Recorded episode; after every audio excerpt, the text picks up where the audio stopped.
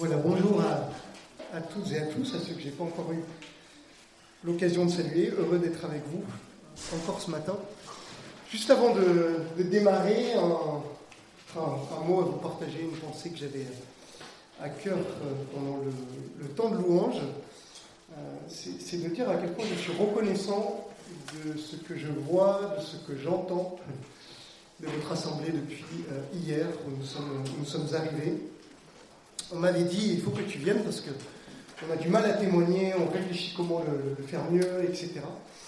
Et, en fait, je, dois dire que je suis plutôt très très agréablement surpris euh, parce que je vois et j'entends ce que Dieu fait au milieu de vous euh, depuis hier que nous sommes là. Alors je ne dis, dis, pas qu'il n'y a, pas sans doute des choses que vous pouvez peut-être faire encore mieux, davantage, mais dans les discussions, euh, j'entends que beaucoup d'entre vous, dans vos lieux de travail, témoignez déjà que certains ont à cœur de se dire mais comment on peut implanter une église plus près de chez moi? D'autres sont impliqués dans des actions sociales avec la, volonté que le nom de Jésus rayonne.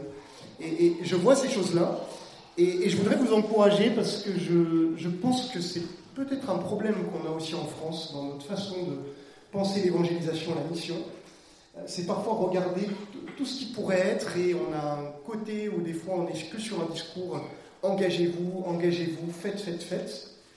Et je pense que, parfois Dieu nous demande aussi d'être simplement fidèles euh, dans ce qu'on fait déjà et de croire qu'à un moment il va y avoir aussi des, percées. Donc je voudrais vous encourager aussi à regarder les choses un peu dans, ce sens-là. J'ai vécu une expérience il y a quelques années euh, en 2013, lorsque j'étais la première fois au, Tchad, j'ai eu l'occasion d'aller deux fois trois semaines en, mission là-bas. Et un des projets qui était clé dans les deux voyages, c'était d'aller prêcher dans les prisons. Et la première fois où j'ai été dans une prison, euh, on m'a amené dans, cette prison qui était simplement faite de, deux cours. Et je me souviens, nous sommes rentrés dedans, le portail était ouvert, ça m'a beaucoup marqué. Je me suis dit, tiens, on laisse les, portails ouverts ici dans les prisons. Et puis j'ai vu qu'il y avait des, impacts de balles sur les murs, et je me suis dit, oui, en fait, on peut laisser ouvert parce que si quelqu'un essaye de sortir, on ne s'embête pas tellement. Euh, voilà. Et puis donc on est rentré dans la deuxième cour qui, elle, était fermée. Et là, je, me souviens, on était deux, trois, et euh, le, traducteur qui était avec moi et moi-même, on a été escortés par deux gardiens avec des fouets. vous voyez l'ambiance pour être là au milieu de la cour de cette prison. Et puis j'avais des prisonniers chrétiens qui étaient en face de moi, des prisonniers intéressés qui étaient sur les côtés. Et, tout autour, une foule de, prisonniers qui étaient occupés, euh, certains faisaient des petits travaux manuels, ce, genre de choses. Et puis j'en entendais d'autres qui étaient dans les cellules, parfois on entendait certains crier, on se demandait ce qui leur arrivait, mais euh, voilà un peu le, contexte. Il y avait 600 prisonniers autour, et je me souviens d'avoir prêché sur euh, Luc chapitre 23, cette scène où Jésus est crucifié entre les, deux brigands. Et plusieurs de, de ces gens ici pouvaient s'identifier parce que probablement beaucoup avaient du sang sur les mains. Il y avait 600 prisonniers qui entendaient. Et à la fin de la prédication, quand on a lancé l'appel, il y avait plus de 120 personnes qui ont demandé un suivi euh, spirituel. J'avais prêché exactement le même message en France à plusieurs reprises. Je n'ai jamais vu plus de 3 ou 4 personnes répondre à l'appel de l'évangile après le même message. Vous voyez, la, différence? Et en fait, ça m'a amené à réfléchir, de me dire, mais finalement, on doit aussi accepter cette dimension de la souveraineté de Dieu et, de se dire euh, l'évangile avance malgré tout. Je prêchais le même message au culte de Pâques, une église qui a mis pendant six mois les bouchées d'eau pour préparer un camp d'évangélisation. On a vu peut-être que deux, trois personnes qui ont répondu à l'évangile. Mais une personne depuis le mois d'avril vient dans notre église depuis grâce à cet événement et continue à être fidèle. Et, je crois qu'il y a quelque chose à, réaliser, euh, de, se dire, voilà, laissons aussi la souveraineté de Dieu se faire. Euh, et, croyons aussi que même si on ne voit pas, c'est pas que Dieu n'agit pas, un jour notre temps viendra aussi. Il y a 50 ans au Tchad, il faut savoir qu'on enterrait les pasteurs dans la cour des églises. Vous voyez, le, temps a aussi bien changé, et donc peut-être qu'on récolte des temps qui ont été plus durs, et donc qui sait si en France aussi, euh, notre travail ne portera pas un fruit abondant euh, dans quelques années, simplement parce qu'on aura été fidèle dans les petites choses. Un historien sociologue qui s'appelle Rodney Stark a étudié les trois premiers siècles de l'Église, et en fait, en, faisant des études quantitatives, il est parti du nombre de chrétiens à la Pentecôte jusqu'au nombre de chrétiens estimés au moment où l'empereur Constantin se convertit. Et donc le christianisme devient dominant en Empire romain. Et en fait, il a mesuré le taux de croissance annuelle de l'Église. Est-ce que vous avez l'idée de quel était le pourcentage de croissance annuelle de l'Église entre la Pentecôte et l'an 300 Vous diriez quoi? 20% par an 10% par an? Donnez une idée comme ça. Qu'est-ce que vous diriez? 10% 1000% 1000% Vous savez combien c'était? 3,25% par an.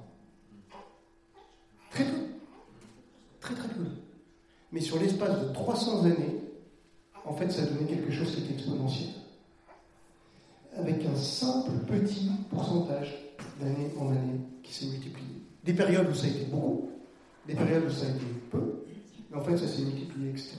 Donc ça doit aussi nous rassurer, ou des fois, quand on regarde nos églises et on se dit, ah, on voit peu de conversions, etc., de se dire qu'il y a une trajectoire à long terme, en fait, qui peut porter un, un fruit à Ce matin, on va aller dans le livre des Actes, et on va, faire un parcours depuis euh, Acte chapitre 2, le jour de la Pentecôte, et on, ira jusqu'à Acte 6, et on va se concentrer sur l'église de Jérusalem. En fait, c'est intéressant parce que c'est un des seuls exemples qu'on a dans la Bible où pendant de longs chapitres, on, suit une église et on voit un petit peu le, portrait de cette église qui rayonnait finalement tellement de l'évangile. On parle de 120 personnes dans la chambre haute en, acte 2. On sait que le jour de la Pentecôte, il y a eu 3000 conversions, on ne sait pas combien sont restés, combien sont repartis. Mais si on regarde un petit peu plus loin, au début du chapitre 4, on sait qu'à ce moment-là, le nombre d'âmes est monté à 5000. Donc ça, nous donne une idée, en l'espace de, quelques mois, de la croissance qu'il y avait. Et puis quand on arrive déjà à la fin du, chapitre 5, on voit que ça commençait à rayonner, puisqu'il est dit dans, dans Acte 5, jusqu'au verset 16, que la multitude accourait aussi des villes voisines et, commençait à venir. Et puis ensuite, ça a été euh, dispersé. Mais du coup, c'est intéressant de se dire, mais qu'est-ce qui faisait que cette église de Jérusalem rayonnait tellement, tellement de l'évangile? Bien sûr, il y avait une action peut-être euh, souveraine, surnaturelle de, Dieu qui était là, parce que c'était le début de l'église. Mais je crois qu'il y a aussi des caractéristiques dont on peut s'inspirer aussi pour nous aujourd'hui.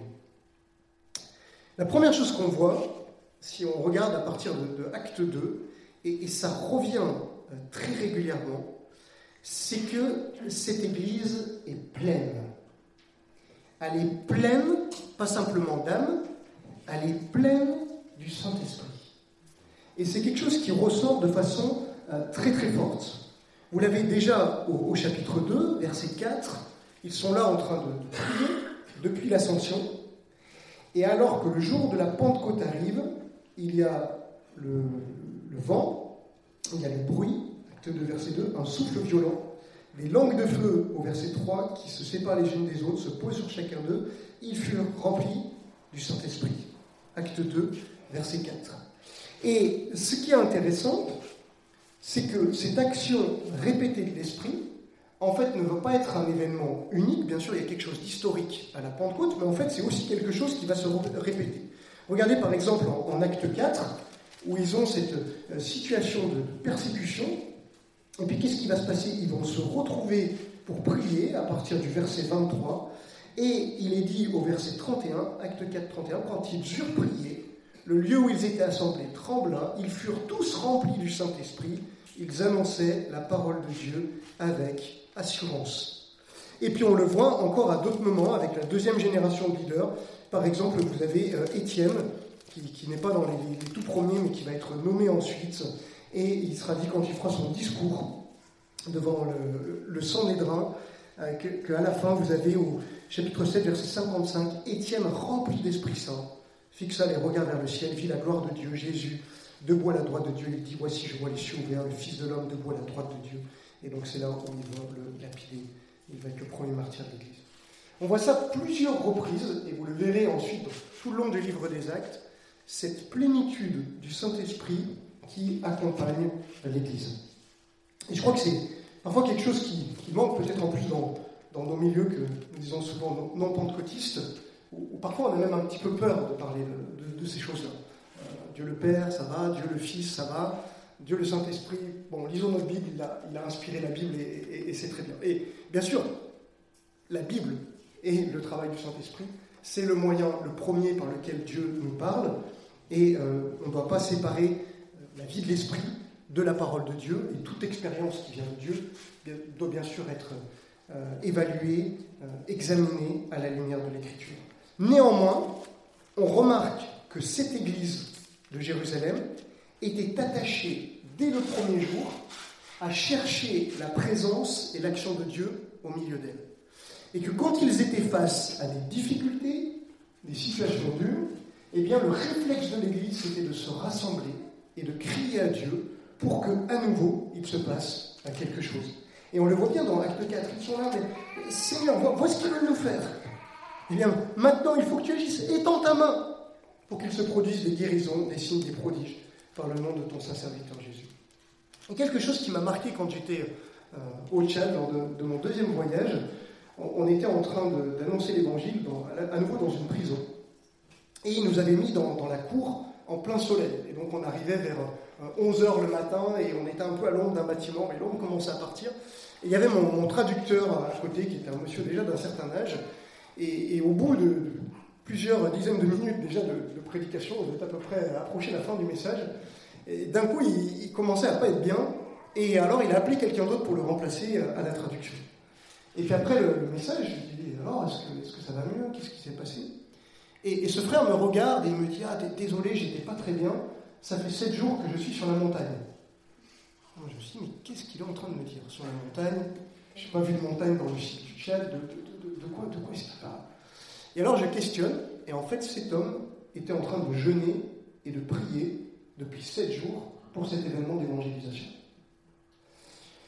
Et, ça m'a appris quelque chose. Je me suis dit, mais finalement, les, les gens qui se convertissaient, ceux qui ont répondu à l'appel ce jour-là, est-ce que c'était à cause de la prédication de Philippe Mondry Ou est-ce que c'était à cause des prières de ce frère qui criait pour l'action de Dieu? Alors, Dieu aime composer des dons et probablement il y avait un, mélange de, tout ça. Et ça m'a marqué. On est parti plusieurs jours en, brousse et on avait à peu près 80 personnes qui partaient de la grande ville de Mundu au sud pour aller dans les montagnes, dans, un village où dans leur langue il n'y avait pas encore d'église à cet endroit-là. On était 80 personnes à partir. Et avant les trois jours de mission qui étaient fixés, l'église a fait trois jours de prière. Alors moi, arrivant en bon français, je me suis dit, bon, on va en réunion de prière, on va avoir 10, 15, 20 personnes qui, prient pour cet effort d'évangélisation. 80 personnes qui partaient. Les réunions de prière, on avait entre 160 et 200 personnes qui étaient là en train de prier. Et je ne sais pas si vous vous rendez compte de cet écart de proportion.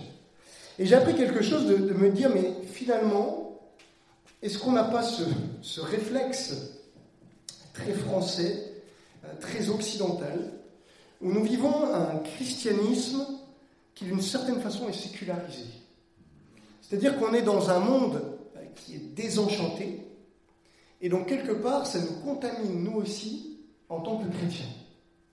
En fait, on va souffrir de ce que certains euh, appellent un athéisme fonctionnel. C'est-à-dire qu'on croit comme des chrétiens, mais en fait, dans notre vie de tous les jours, on a tendance à fonctionner comme des athées. C'est-à-dire d'abord avec notre raison, d'abord avec notre pensée, et finalement très peu avec l'idée que Dieu va agir. Et parfois, on est dans des situations impossibles, et en fait, notre premier réflexe, c'est de faire des plans d'action. C'est de réfléchir, c'est de faire des choses. Et en soi, il n'y a, rien de mal à ça, Dieu nous a donné des capacités. Mais peut-être que notre premier réflexe devrait être d'abord de dire, dans cette situation, on ne sait pas comment faire, mais on croit que Dieu est au contrôle, que lui c'est ce qu'il faut faire, et donc on va d'abord commencer à chercher la face de Dieu. Et on voit que euh, cette église-là avait ce réflexe-là. Jésus leur avait dit déjà, vous, restez là, vous restez à Jérusalem, et vous attendez euh, que j'agisse. Et on voit que plusieurs fois, ils ont gardé euh, ce réflexe. Pensez quand il y a le début du premier voyage missionnaire, où ils sont à Antioche en train de prier, et c'est le Saint-Esprit qui lui-même va donner la direction, et qui va dire, écoutez, maintenant, vous mettez Paul et Barnabas à part pour l'œuvre à laquelle je les ai appelés. Donc probablement qu'ils avaient déjà un fardeau dans le cœur, mais il a fallu que, toute l'Église euh, soit convaincue. Et, je crois qu'en France, on a ce, besoin de revenir là et de chercher la face de Dieu. Et on peut bénir le Seigneur, parce qu'en ce moment, il nous envoie énormément de chrétiens qui arrivent des pays du Sud, d'Afrique, du Moyen-Orient, d'Asie, et qui, eux, arrivent en France et qui n'ont pas cette culture de sécularisation. Et, je crois que Dieu veut utiliser aussi ces chrétiens des diasporas euh, pour venir nous aider à lutter contre la sécularisation de nos propres cœurs. J'étais invité un jour par un, pasteur congolais à Saint-Étienne, et puis il me dit Viens au culte chez moi. Alors il nous avait contactés parce qu'il voulait louer la salle de, l'église. Et puis il m'invite à, prêcher, et je démarre dans le, culte. Et alors il commence à lancer le culte. Et en fait, c'était une réunion de prière où tout le monde priait en même temps. Et puis au bout d'une heure à prier, et ils ont prié, intercédé pour la ville, pour toutes les églises de la ville, pour les autorités, pour tous les gens et toutes ces choses-là. Il m'a invité à prêcher, et puis le culte était terminé. Et je suis sorti de là en me disant, ça serait très compliqué d'inviter un Français dans cette église.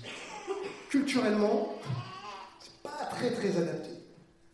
Par contre, j'ai dit, ça fait deux ans en fait que toutes les semaines, ces gens-là sont là à intercéder, à prier, avec la conviction que Dieu peut sauver des milliers de gens dans cette ville.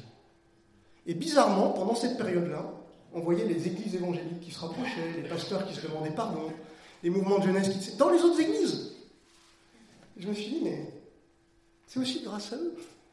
Ils sont là, ils sont en train de prier pour nous, et ils agissent. Est-ce que nous, nous sommes prêts, comme les, premiers disciples, à nouveau nous tourner vers Dieu et dire, Seigneur, remplis-nous, fais quelque chose Ce qu'on voit du récit de la Pentecôte, c'est, c'est pas quelque chose qui, qui se force. C'est pas les, les prières des disciples qui ont déclenché la venue du Saint-Esprit. C'est le Seigneur lui-même. On peut, ne peut rien faire, on ne peut pas le contrôler. Par contre, on peut y être disponible. Et lorsque nous sommes disponibles, Dieu se plaît souvent à intervenir. J'étais marqué euh, au printemps par ce qui s'est passé dans une université euh, américaine au Kentucky, peut-être que vous avez entendu cette histoire, avec de l'université d'Asbury. Un culte ordinaire où simplement les gens étaient là disponibles. Et on demandait pardon à Dieu, et puis tout à coup, un étudiant, puis deux étudiants, puis dix étudiants, puis vingt étudiants sont venus, avaient besoin de se repentir. Et ça, s'est conclu en un culte qui a duré 15 jours. Ils ont dû arrêter à la fin parce que c'était plus les gens de l'extérieur de l'université qui venaient que les étudiants eux-mêmes. Il fallait reprendre les activités. Mais ça a commencé à s'étendre parmi la jeunesse américaine. Et encore en ce moment, il y a des, campus qui, vivent des réveils euh, suite à ce qui s'est passé euh, au printemps. Et je crois que de la même façon, nos églises peuvent être disponibles à l'idée que l'Esprit va agir tout à coup va faire des choses étonnantes et qu'il va y avoir des, percées, des nouvelles visions, des nouveaux projets qui vont naître et qui vont permettre d'accélérer euh, les choses. Deuxième chose qu'on voit de cette Église, elle était pleine du Saint-Esprit et on voit que ça a découlé dans une vie de piété qui était euh, conséquente. Regardez ce qui se passe dans Actes chapitre 2. Après la, la Pentecôte, on lit à partir du verset 41. Ceux qui acceptèrent sa parole furent baptisés. En ce jour-là furent ajoutés environ 3000 âmes. Ils persévéraient dans l'enseignement des apôtres, dans la communion fraternelle, dans la fraction du pain, dans les prières. La crainte s'emparait de chacun. Il se faisait beaucoup de prodiges et de signes par les apôtres. Tous ceux qui avaient cru étaient ensemble, avaient tout en commun. Ils vendaient leurs biens et leurs possessions. Ils en partageaient le produit entre tous, selon les besoins de chacun. Chaque jour, avec persévérance, ils étaient au temple. D'un commun accord, ils rompaient le pain dans les maisons ils prenaient leur nourriture avec allégresse, simplicité de cœur, ils louaient Dieu et obtenaient la faveur de tout le peuple. Le Seigneur ajoutait chaque jour à l'Église ceux qui étaient sauvés. Une Église qui était pieuse. On en a parlé hier quand on parlait de l'annonce de l'Évangile.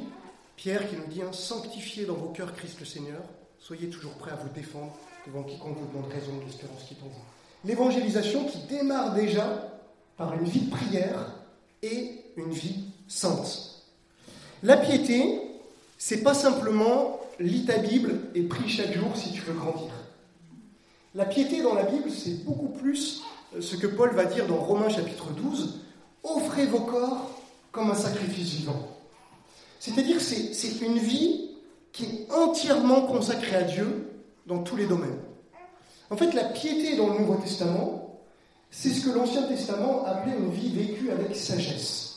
Vous lisez le livre des Proverbes et vous voyez que la sagesse, dont le fondement est la crainte de Dieu, va toucher tous les domaines de la vie. Et la piété, c'est ça. Aujourd'hui, les jeunes diraient c'est le lifestyle. C'est le lifestyle de Dieu dans un monde qu'il ne connaît pas. À quoi devrait ressembler notre style de vie si nous sommes chrétiens? Et on voit que pour cette première communauté, ça incluait la spiritualité, mais aussi les relations, une vie en commun où on partage les choses, et ça touchait aussi à l'argent. L'argent faisait partie intégrante de la piété. Pas simplement l'argent pour donner sa dîme euh, à l'Église, mais l'argent où le portefeuille était mis en commun. Et alors, il n'y a pas quelque chose là de normatif. On voit que dans le livre des actes, euh, les gens ont fait parfois différemment sur cette question de l'argent. Mais à chaque fois, on remarque que la piété touchait aussi la vie très ordinaire des croyants. À Jérusalem, ils ont tout mis en commun. Certains, on verra après, comme Barnabas, vendaient leurs propriétés. Mais si on regarde dans la suite, pensez quand l'évangile, par exemple, arrive en Europe, vous avez la première église européenne qui est dans la ville de Philippe. Vous voyez que Lydie, la marchande de pourpre, par exemple, va accueillir l'église chez elle. Et qui est une autre façon de, mettre ses biens en commun. Vous regardez ensuite plus tard, vous voyez que, Paul va faire des, collectes dans toute l'Asie pour soutenir l'église qui est à Jérusalem. Et donc on voit qu'à chaque fois, la piété touchait le mode de vie.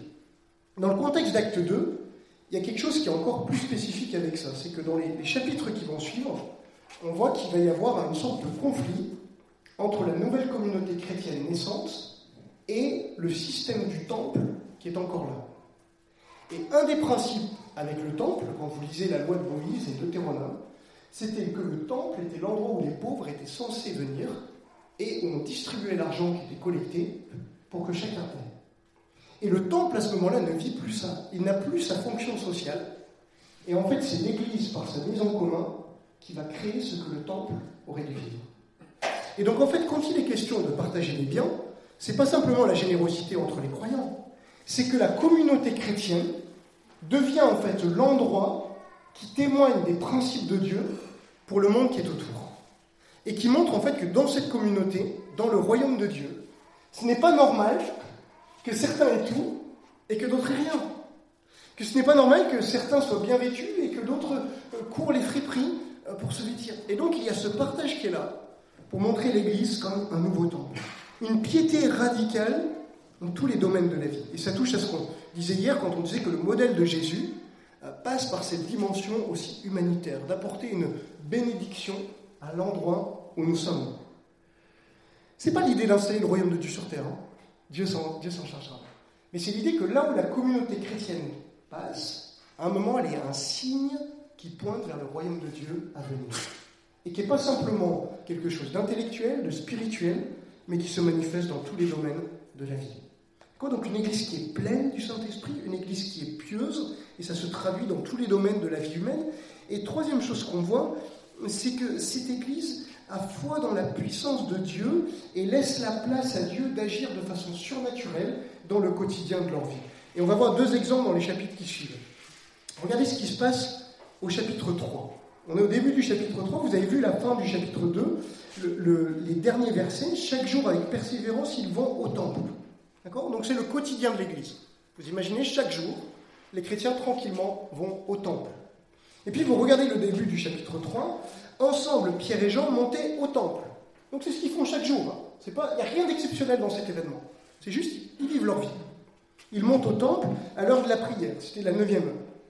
Or, on apportait un homme boiteux de naissance qui était placé là tous les jours à la porte du temple, appelé la belle, pour demander l'aumône à ceux qui entraient dans le temple. Donc vous imaginez, Pierre et Jean vont au temple chaque jour. Chaque jour, on cet homme boiteux au même endroit. Donc en fait, le, boiteux dont il est question, c'est pas une surprise. Tous les jours, on est passé devant cet homme. Un peu comme moi qui passais tous les jours devant euh, ce jeune Africain, euh, devant mon carrefour, l'histoire que je vous racontais hier. Mais ce jour-là, il va se passer quelque chose. Et on le voit dans, dans la suite. Voyant Pierre et Jean qui allaient y entrer, il leur demandait l'aumône. Alors on ne sait pas si les autres jours ils ont pu donner ou ce qu'il y a eu. En tout cas, c'est quelque chose qui est usuel, habituel. Et cet homme, Pierre, de même que Jean, fixa les yeux sur lui, il dit Regarde-nous. Il les observait, s'attendait à, recevoir d'eux quelque chose. Mais Pierre leur dit Je ne possède ni argent ni or, mais ce que j'ai, je te le donne. Au nom de Jésus-Christ de Nazareth, lève-toi et marche. Le saisissant par la main droite, il le fit lever. À l'instant, ses pieds et ses chevilles devinrent fermes. D'un bond, il fut debout, il se mit à marcher.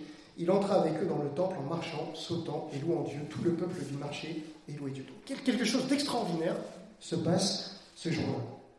Et la conséquence de ça, c'est que toute une foule va venir et que Pierre va pouvoir annoncer l'évangile. Et en fait, ce qui est intéressant, c'est que quand Dieu fait quelque chose d'extraordinaire, les gens au début ne, comprennent rien. À tel point qu'au verset 12, Pierre va dire au peuple Vous Israélites, pourquoi vous étonnez-vous de cela? Pourquoi fixez-vous les regards sur nous? Comme si c'était nous qui, par notre propre puissance ou par notre piété, avions fait marcher cet homme. Et il va expliquer après euh, ce qui s'est passé. Et il va dire en fait que que c'est Dieu qui, simplement a fait cela. Et au verset 16, il va dire C'est par la foi en son nom que son nom même a rendu fort cet homme que vous voyez et connaissez. C'est la foi en Jésus qui lui a donné ce complet rétablissement en présence de vous tous. Et alors si vous avez certaines euh, différentes versions, la traduction qui le rend le, mieux, ce qui est dans le, texte grec, c'est la traduction de la, la Tob, la traduction communique de la Bible, qui traduit c'est la foi que donne Jésus qui lui a donné ce prompt rétablissement. En fait, qu'est-ce que Pierre est en train de dire? Ce jour-là, je passais, c'était comme tous les jours. J'allais au temple, ce monsieur il était là comme tous les jours. Mais ce jour-là, au moment où je passe devant, Jésus me donne la foi. Alors nous, on se dit, mais qu'est-ce que c'est que ça Qu'est-ce que ça veut dire Est-ce que les autres jours, Pierre n'avait pas la foi Et moi, j'ai tendance à penser, et, d'autres, hein, c'est l'exégèse que fait, que fait un John Piper, par exemple, de, ce texte, où il dit, en fait, pour lui, il faut lier ce texte, par exemple, avec ce que Paul va, décrire dans 1 Corinthiens chapitre 12, les versets 7 à 8, où il parlera de comment le Saint-Esprit agit dans l'Église, et il dira, à chacun la manifestation de l'Esprit est donnée pour l'utilité commune. En effet, à l'un est donné par l'Esprit une parole de sagesse, à un autre une parole de connaissance selon le même Esprit, à un autre la foi par le même Esprit, et euh, ainsi de suite. Et je pense qu'en fait, tout simplement, ce jour-là, dans son quotidien, Pierre, qui, vit cette vie avec l'Église, d'une Église pleine de l'Esprit, d'une Église qui, est pieuse, qui, est centrée sur le Seigneur, qui n'est pas en train de séparer le, séculier du sacré, et bien à ce moment-là, de façon surnaturelle, le Saint-Esprit lui dit Pierre, j'ai envie de faire quelque chose dans la vie de ce gars. Et c'est pas facile. Je ne sais pas si vous êtes déjà arrivé de, vivre des trucs comme ça. Euh, je, me souviens une fois, j'allais euh, dans, un quartier de, Saint-Étienne, j'étais en train de prier, on rentrait d'une convention de France Évangélisation. Et puis je me disais, mais Seigneur, qu'est-ce que tu veux que je fasse de ce que j'ai entendu de, de, tout ce temps? Et puis euh, j'étais là, et dans la voiture, alors que je priais, sensation très forte, comme si le Seigneur me disait, mais va à Beaubrun. Alors Beaubrun, pour ceux qui connaissent Saint-Étienne, je sais qu'il y en a quelques-uns ici, c'est un quartier du centre-ville vraiment délabré. Vieux quartier, beaucoup de population immigrée, on trouve toutes sortes d'origines. Je me dis, ok. Et puis ça ne me, quitte pas. Le lendemain, je me lève, mais va à Beaubrun. Et puis alors, je, prends ma fille Anaëlle avec moi qui était dispo, j'allais sortir, elle me dit, mais où est-ce que tu vas? Je dis, ben, je, vais à Beaubrun. Il dit, pourquoi tu vas là-bas? Je sais pas, je, vais à Beaubrun, j'ai l'impression que le Seigneur veut que j'aille là-bas. Et alors Anaëlle vient avec moi. Et puis, euh, et, puis on passe, et, alors à un moment où j'y suis allé, en fait, on, rentre, je crois que c'était la fois où j'étais avec toi, et on, rentre dans une, petite place, et il y avait un, monsieur qui était assis tout au fond, et au moment où il nous voit, il commence à nous faire des grands signes comme ça. Je me dis, c'est curieux. Hein. Et le gars vient vers nous, et en fait, il commence à discuter avec nous.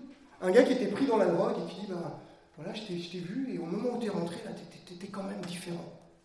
Ok. Et il commence à m'expliquer en fait qu'il aimerait que sa, vie change. Et puis du coup, je, lui parle de, Jésus. Et puis je lui dis, bah écoute, si tu veux, demain je reviens. Et, euh, puis tu seras encore là et, on pourra discuter davantage. Et en fait, je suis revenu le lendemain. Et au moment où j'arrive le lendemain, j'étais ici en train de parler, je rentre dans, ce quartier-là.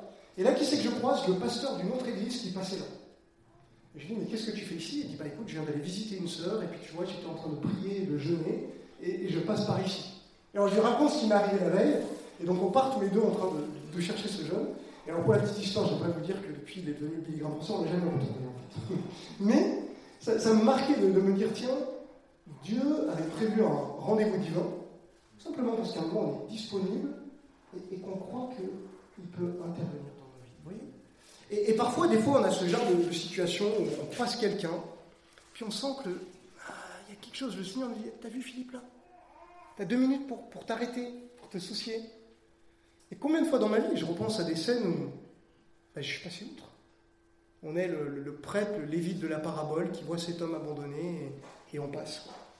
Et je crois qu'à un moment, croire dans la, puissance du Saint-Esprit, ce n'est pas forcément commencer à, sauter dans, toutes nos réunions ou à, lever les bras chaque fois qu'on prie et qu'on chante, mais c'est avant tout être prêt à ce que Dieu, de façon surnaturelle, interviennent dans le quotidien de notre vie.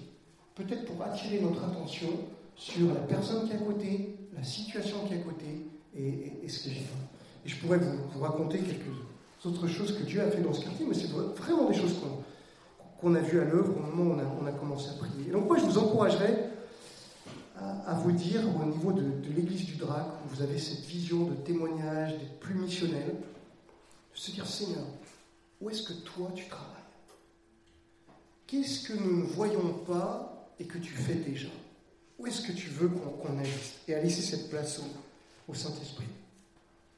On raconte cette, histoire euh, dans, les années 1850 à New York. Un homme d'affaires, Jérémia L'Empire, tout à coup prend à cœur de, prier euh, pour un réveil. Et puis il démarre des réunions de prière dans sa rue, simplement le midi, avec euh, pas de pasteur, que des, laïcs qui se retrouvent là.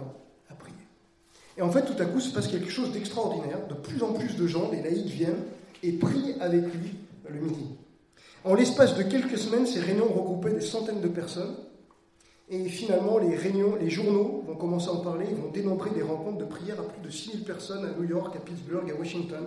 Des réunions de prière devaient avoir lieu à cinq horaires différents pour gérer la foule.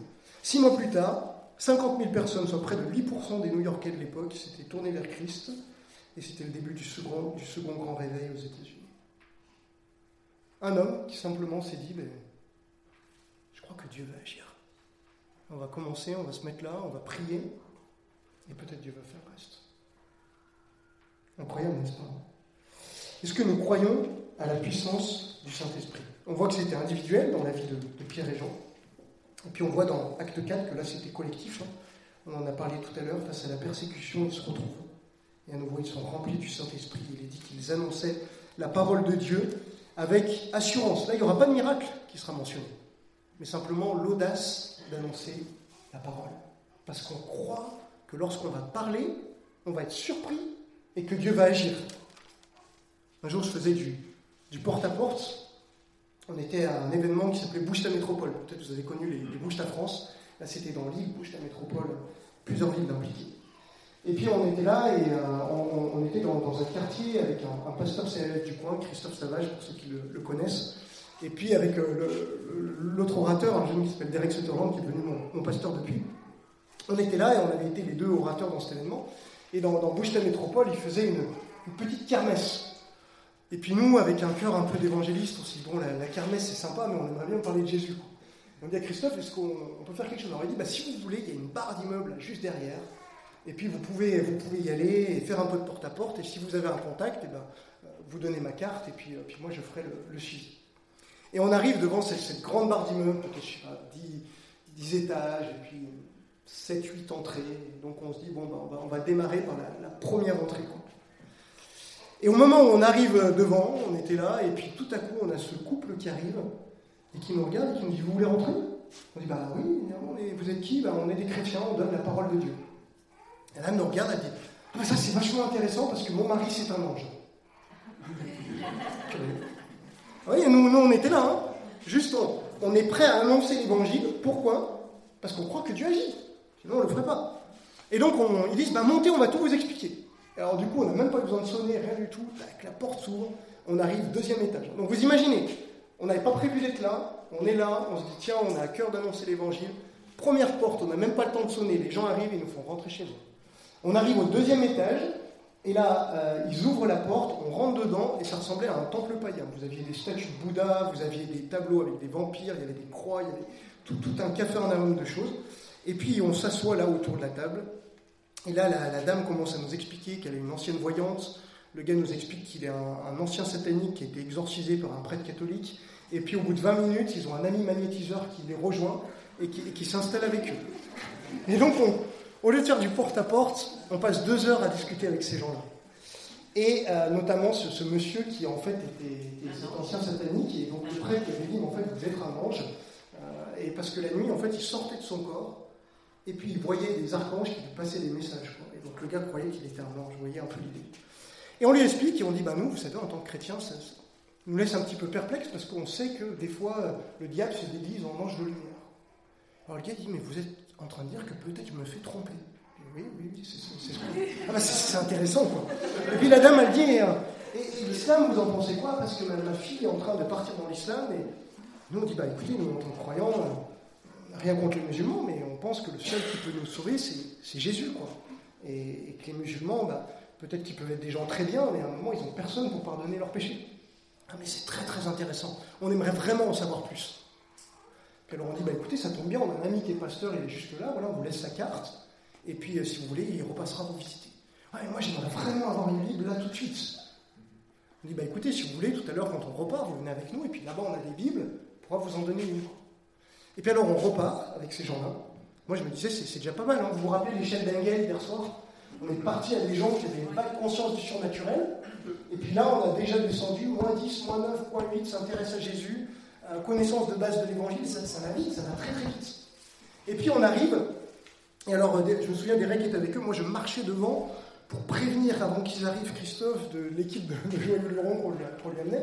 Je dis écoute, là, là va y avoir, il y a du dossier. Et puis euh, on arrive, et alors on raconte rapidement l'histoire. Et, et, je me souviens de Christophe, Christophe c'est un gars qui a été missionnaire en Jordanie, et qui a, et qui a vécu, je pense, des choses que nous sommes peu habitués à vivre dans notre contexte français, encore une fois, qui, qui est très sécularisé. Et donc lui a eu l'habitude de voir des, des, des musulmans qui avaient, qui avaient, des rêves, qui avaient des choses, et, et, à croire que Dieu peut intervenir comme ça dans la vie de quelqu'un.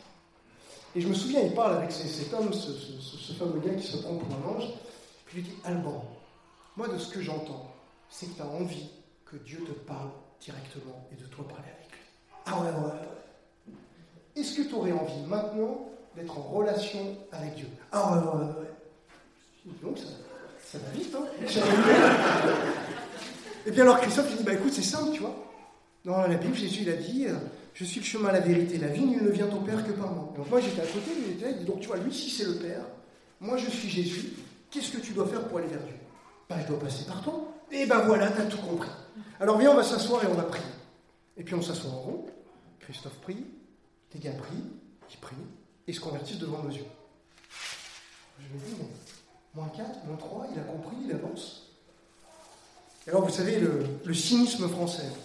Oh, Est-ce que ça va tenir? Est-ce que c'est sérieux? Et puis, je revois Christophe six mois après, je lui dis En fait, euh, Alban, Patricia, là, ces gens qu'on avait. Ils me disent Écoute, c'est incroyable. Patricia, elle avait une surdité, on a prié pour elle, elle a été guérie, elle a retrouvé l'audition, ils viennent tous à l'église. Alban a démarré une formation de disciple, on se prépare à le préparer au baptême. Un an après, je retrouve un jeune de ces églises-là dans une, formation CLF. Je dis Alban et Patricia, ça te dit quelque chose? Il dit Ouais, ouais, c'est incroyable. Je dis Comment ça? Il dit Écoute, ils se sont convertis, depuis ils ont ramené des membres de leur famille, de leurs cousins qui sont en train de se convertir, ils sont tous à l'église. Vous voyez, ça, c'est la, puissance de Dieu. De se dire simplement Je suis, disponible et j'ouvre la bouche. Honnêtement, ce jour-là, on aurait pu se dire Ah, pas bon aller faire du porte-à-porte dans la barre d'à côté. Tout le monde dit que c'est des méthodes d'évangélisation désuètes, que ça marche plus. De toute façon, les gens ne sont pas intéressés. Vous voyez ce, cynisme. Ou est-ce qu'à un moment, on croit que l'évangile est puissant? Et on se dit, mais je vais parler à mon collègue de boulot, et autant ça va me faire une galère pas possible. Il va se moquer de moi, et puis après je vais le critiquer, et puis mon patron va s'en mêler, ça va être compliqué. Ou alors est-ce qu'on se dit, mais non, Dieu est puissant. Donc peut-être ça fera ça, mais peut-être que Dieu va agir, et peut-être qu'à la fin, il va se tourner vers Jésus. Et en fait, c'est cette fois-là qu'il y avait Pierre et Jean. Pourquoi est-ce qu'ils sont attentifs à où l'Esprit travaille? Parce qu'ils savent que Dieu veut agir et qu'il est là. Et du coup, ils croient que Dieu est puissant. Et derrière, qu'est-ce que fait cette Église qui est pleine du Saint-Esprit, qui est pieuse, qui croit à Dieu, qui agit puissamment dans notre quotidien? Elle n'a pas peur d'annoncer l'Évangile et elle saisit les occasions. Et Pierre ne s'est pas contenté d'apporter cette, cette transformation, alors là qui était miraculeuse, mais qui aurait pu être sociale. Pensez ensuite, par exemple, on verra dans la suite des actes, Dorcas qui faisait ses vêtements pour les veuves et tout ça. Donc parfois, c'est juste nos, œuvres très humaines qui vont amener cet impact. Mais ensuite, si ce n'est pas doublé de l'annonce de l'évangile, ça ne sert strictement à rien.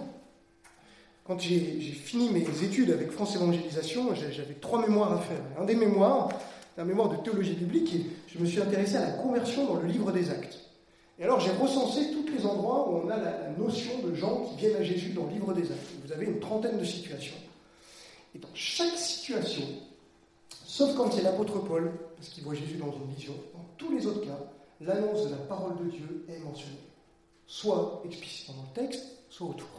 Dans la moitié des cas, il y a une action surnaturelle du Saint-Esprit. Et parfois d'autres choses. Mais dans tous les cas, l'annonce de la parole de Dieu est toujours, toujours mentionnée. Et les cas où l'évangile n'est pas prêché, vous vous rendez compte que l'action de Dieu crée de la confusion. Pensez par exemple quand Paul et Barnabas sont à l'Istre, et tout à coup on les prend pour Zeus et pour Hermès, parce qu'ils n'ont pas encore eu le temps d'annoncer l'évangile. Dès qu'ils annoncent l'évangile, là tout à coup ça pointe vers Jésus. Et c'est ce que fait Pierre. Il dit Mais pourquoi vous regardez nous? On n'a rien fait, c'est Jésus qu'il faut regarder. Et ils annoncent la bonne nouvelle. On ne va pas en dire plus parce qu'on a déjà bien dit assez hier, mais vous voyez ce, schéma qu'on a vu hier et qu'on retrouve? Vie piété, vie transformée, Dieu qui intervient, savoir répondre. Et ça, on est appelé à le vivre individuellement et collectivement. Et qu'est-ce qu'on voit ensuite? Il va y avoir deux conséquences. Regardez bien au début du chapitre 4. Tandis qu'il parlait au peuple, survinrent les sacrificateurs, le commandant du temple et les Sadducéens, excédés de ce qu'ils enseignaient le peuple et annonçant à la personne de Jésus la résurrection d'entre les morts. Ils portèrent les mains sur eux et mirent sous bonne garde jusqu'au lendemain, car c'était déjà le soir. Cependant, beaucoup de ceux qui avaient entendu la parole crurent, et le nombre des hommes s'éleva environ à cinq mille. Vous voyez ce qui se passe? Une église qui est pleine du Saint-Esprit, qui, vit une, piété qui fait que c'est évident que Dieu est à l'œuvre parmi. Ils s'attendent à voir Dieu agir dans leur quotidien. Ils saisissent l'occasion d'annoncer l'évangile. Dieu intervient, a des conversions, tout à coup deux conséquences. Première conséquence, un réveil incroyable, 3000 personnes. Génial. Deuxième conséquence, ils finissent en prison. Persécution. Si vous regardez dans l'Écriture et dans l'histoire de l'Église, toutes les fois où l'Évangile avance, vous avez toujours ces deux conséquences. L'Église grandit, l'opposition arrive. Et en fait, ce qui m'amène à cette conclusion, dans un Occident qui a fait de la souffrance un ennemi à éradiquer. On cache la mort, on cache les malades, on cherche le confort, le bien-être. C'est l'idole de, notre temps. C'est le, rêve américain, c'est ce, désir très romain de, vouloir installer un espèce de, de paradis de bien-être sur Terre. Est-ce que dans ce contexte-là, l'Église n'aurait pas été influencée par cette pensée au point qu'un certain rejet de la souffrance, une envie de ne pas souffrir, nous amène finalement à ne plus être audacieux pour la mission? Parce que c'est toujours les deux conséquences. Donc en fait, quand vous regardez, et vous le savez bien, moi je sais que je vais, je vais témoigner à quelqu'un, fondamentalement il y a cette pensée, peut-être qu'il va se moquer de moi, peut-être que je vais me ridiculiser, peut-être que ça va me faire des problèmes. Surtout si c'est un voisin ou quelqu'un de ma famille, faudrait quand même pas qu'après ils s'en prennent à mes gamins, ou etc. Vous voyez, on a ça. Et en même temps, on sait au fond que quand même Dieu pourrait intervenir et qu'il pourrait se passer vraiment quelque chose. Et donc en fait, on a tout le temps cette sorte de balance avec la question qu'est-ce qui pèse le plus lourd? Est-ce que c'est le rejet, la souffrance qui pourrait arriver? Ou est-ce que c'est les miracles que Dieu pourrait faire? Et Dieu qui intervient puissamment et tant que c'est la peur de la souffrance qui pèsera le plus lourd dans nos vies, eh bien en fait, nous ne serons jamais audacieux pour annoncer l'évangile. Le jour où la soif de voir Dieu agir pèse plus lourd que tout ce qui peut nous arriver, eh bien croyez-moi, les choses vont commencer à bouger. Et c'est ce que disaient les grands missionnaires. Charles Studd, qui a donné sa vie en, Afrique avec la mission White, disait si, Christ est Dieu et qu'il est mort pour moi, il n'y a aucun sacrifice trop grand que je ne puisse faire pour lui. C'est ce qu'on parlait hier avec le style de vie de temps de guerre. C'est pas de dire que la souffrance a une vertu en soi. C'est de dire qu'à un moment, notre désir brûlant, ardent pour le royaume de Dieu fait qu'on est prêt à dire tant pis si je souffre, l'évangile vaut plus que ça. Vous voyez l'idée? C'est Paul qui, qui dit aux Éphésiens N'ayez pas honte de mes chaînes, c'est votre gloire. Parce que alors que je souffre, l'évangile est révélé devant les puissances. Mes chaînes sont, ce témoignage que l'évangile a plus de valeur que ma liberté, que ma santé et même que ma vie. Et donc c'est un témoignage qui est, incroyable. Pourquoi l'Église en Europe a tenu à travers les siècles? Parce qu'elle était prête à souffrir. L'Évangile dans notre pays, depuis toujours, a avancé sur le sang des martyrs. Pensez à Blandine, dévorée par les lions, à Lyon. Pensez à, Saint-Denis, le premier évêque de Paris, qui est mort sur la butte Montmartre. Vous savez pourquoi ça s'appelle Montmartre? Le mont des martyrs. C'est l'endroit où ils ont coupé la tête parce qu'il évangélisait le peuple des Parisiens qui se trouvait là. Et vous pourriez penser à, tant d'autres, penser aux réformateurs qu'on a mis au bûcher et à tous ces gens-là. Et donc en fait, cette église de Jérusalem qui avance est forte parce qu'elle est prête à accepter la souffrance, pas comme des super-héros. Dans l'idée, on, on accepte que ça fait partie du. Et on crie à Dieu pour que quand on souffre, il n'enlève pas forcément la souffrance, mais qu'avant tout, il renouvelle notre hardiesse pour annoncer l'Évangile. John Wesley, prédicateur des foules, se dit, ouais, à l'époque, c'était quand même peut-être plus facile de parler aux foules, et c'est pour ça qu'il y avait le réveil.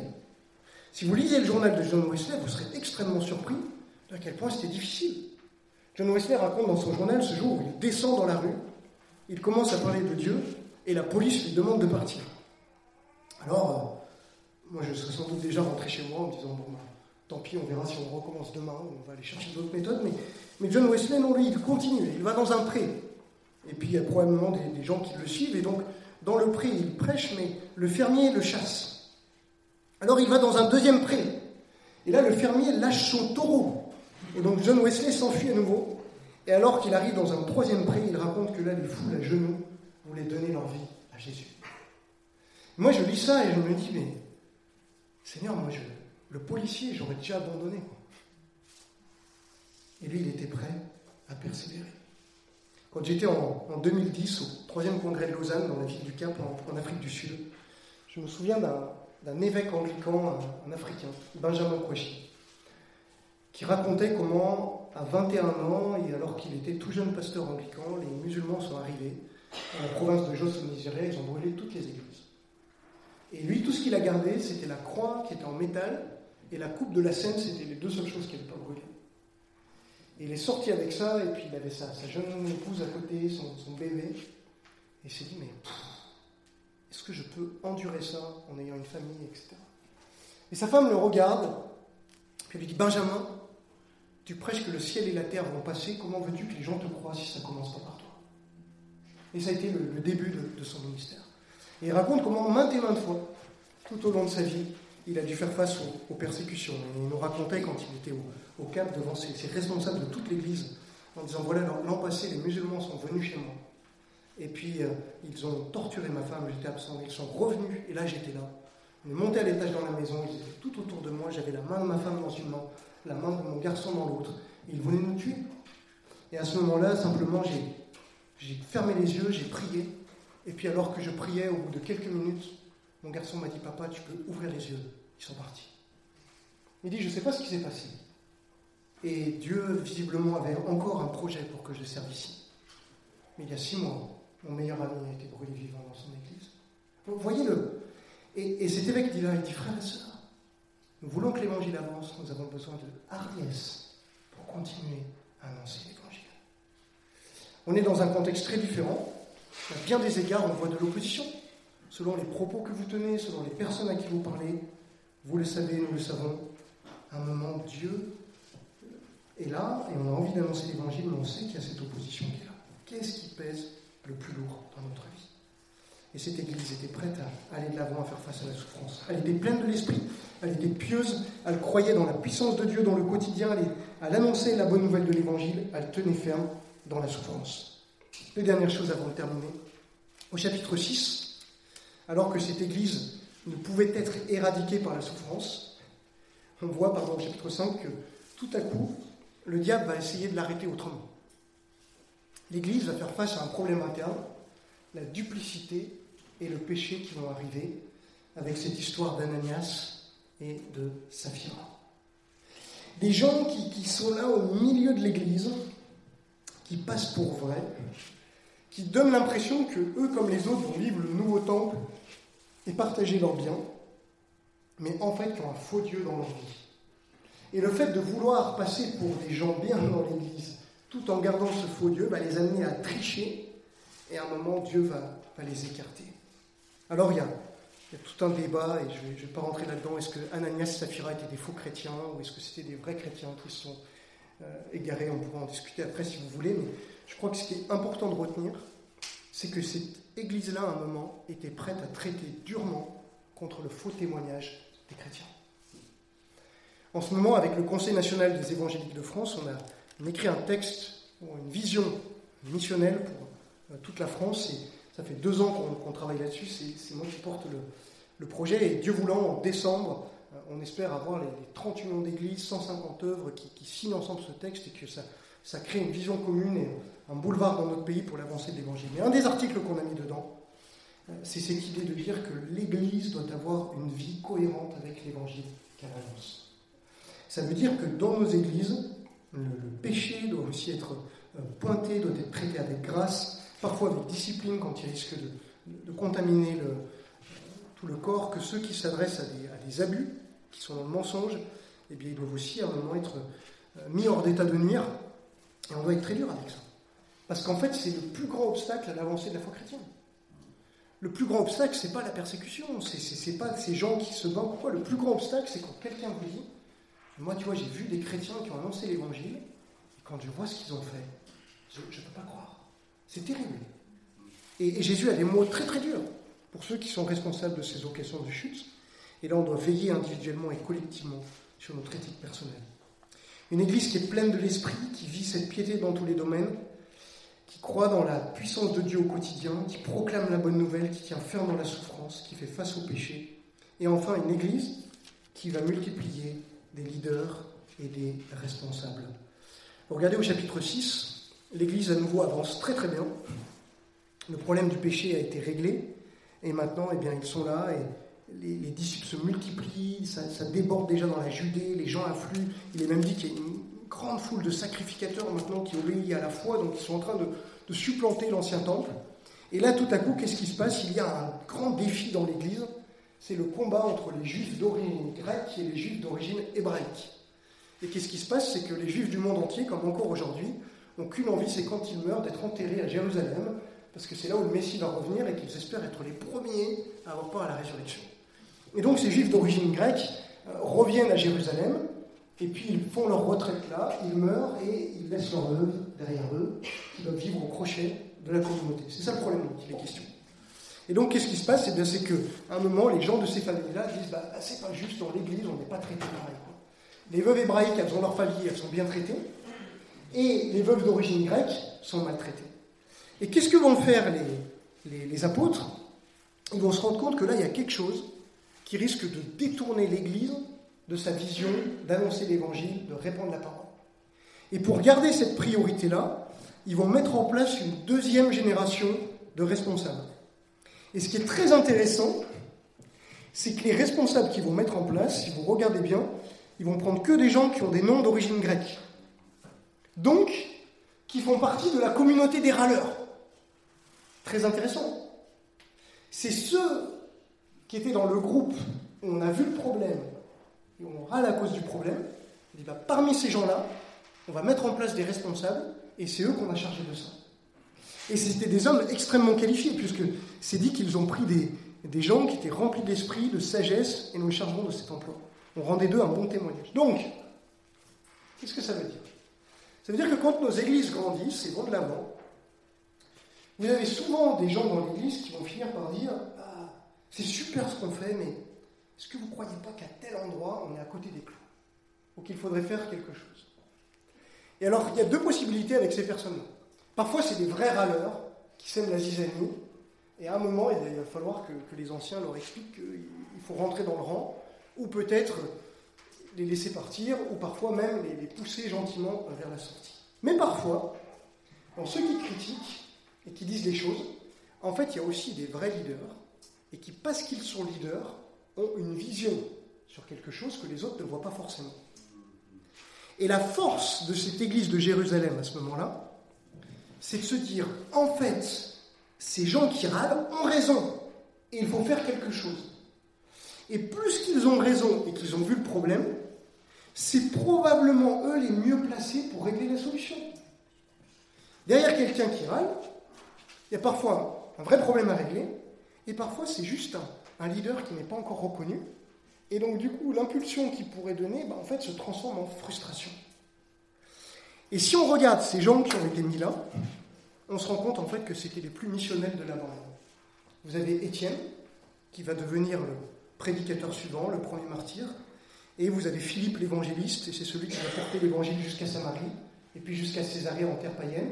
Des gens qui avaient une vision, qui savaient voir les problèmes, et qui savaient amener l'Église à franchir les barrières et aller plus loin.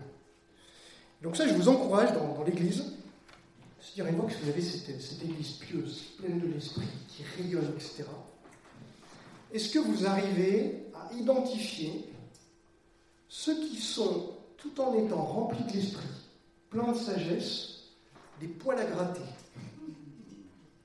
et qui vous disent, les amis, c'est super ce qu'on fait, il y a peut-être quelque chose où il faudrait qu'on aille un peu plus par là. Et à ce moment-là, c'est sans doute le moment de chercher à nouveau la, présence de l'esprit, la plénitude de l'esprit, se dire, ok, prions ensemble, prions jeûnons. Et c'est ce qu'ils ont fait. Hein. Ils les présentèrent aux apôtres qui, après avoir prié, leur imposèrent des mains. Pensez à ce qui se passe à, Antioche. Barnabas, le culot, ça a été le premier à encourager ceux qui parlaient au grec. Ça ne devait pas être facile. Hein. Et puis après, qu'est-ce qui va se passer? Eh bien, à un moment, ils prient. Et quand ils prient, probablement que Paul et Barnabas étaient déjà en train d'agiter un petit peu le cordon, parce qu'on leur dira mettez-les à part pour le ministère auquel je les ai appelés. Donc ils avaient déjà conscience de leur ministère. À un moment, l'Église prie. L'Église dit ben, le Saint-Esprit dit à l'Église maintenant, il faut les laisser partir. Quoi. Oh, Seigneur, c'est les meilleurs. Et ils vont partir. Et aussitôt qu'ils partent, aussitôt remplacés. Et peut-être qu'il y en a, ici dans l'Église, vous avez quelque chose, et soit vous vous restreignez vous-même en disant Je sens que le Seigneur me met à cœur de faire ça, mais Qu'est-ce que l'Église va en penser? Je suis aussi engagé là-dedans. Est-ce qu'il faudrait que je lâche? Est-ce que ça ne va pas mettre en péril certaines choses? Ou alors peut-être qu'il y a de la crainte parmi les responsables en disant Mais tiens, si on libère un tel pour le service, pour l'avancée de l'Évangile, est-ce qu'on va en pâtir de l'autre côté? Et je ne sais pas, ce qui est bien, c'est que je ne connais pas, donc euh, j'ai pas de. Euh, j'ai personne en tête, pas de situation. Et je vous encourage à réfléchir, à se dire où sont les prochains leaders, les prochains responsables qu'on doit former, parce que c'est eux qui vont ouvrir de nouvelles portes. C'est peut-être eux qui vont amener vers de nouvelles sphères professionnelles vers des, populations qu'on ne touche pas, vers des, endroits où il n'y a pas encore d'église, où peut-être que l'église peut, démarrer. On arrive à la fin. Cette église était remplie d'esprit, elle était pieuse, elle croyait que Dieu pouvait agir puissamment au quotidien, elle prêchait la bonne nouvelle, elle tenait fermement la souffrance, elle résistait au péché, elle investissait dans les leaders. On a entendu beaucoup de choses depuis hier, vision de la mission, témoignages individuels et communautaires, être une église qui, qui rayonne, pas de l'avant.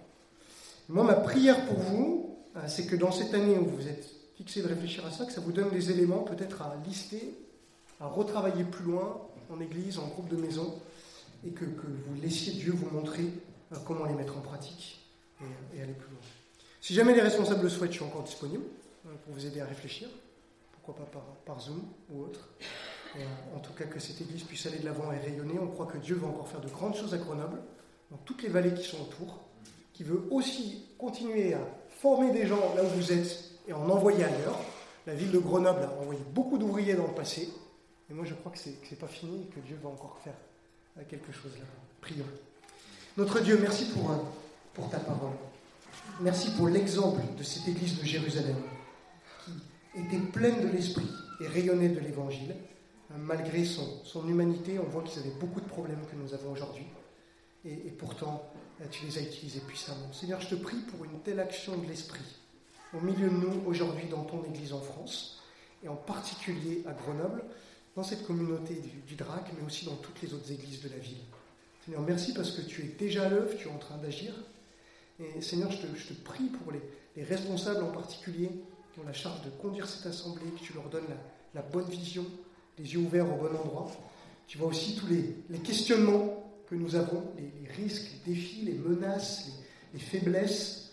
Et Seigneur, je te prie que nous puissions croire que tu es infiniment au-delà de tout ce qui peut paraître à nos yeux comme des faiblesses et des menaces.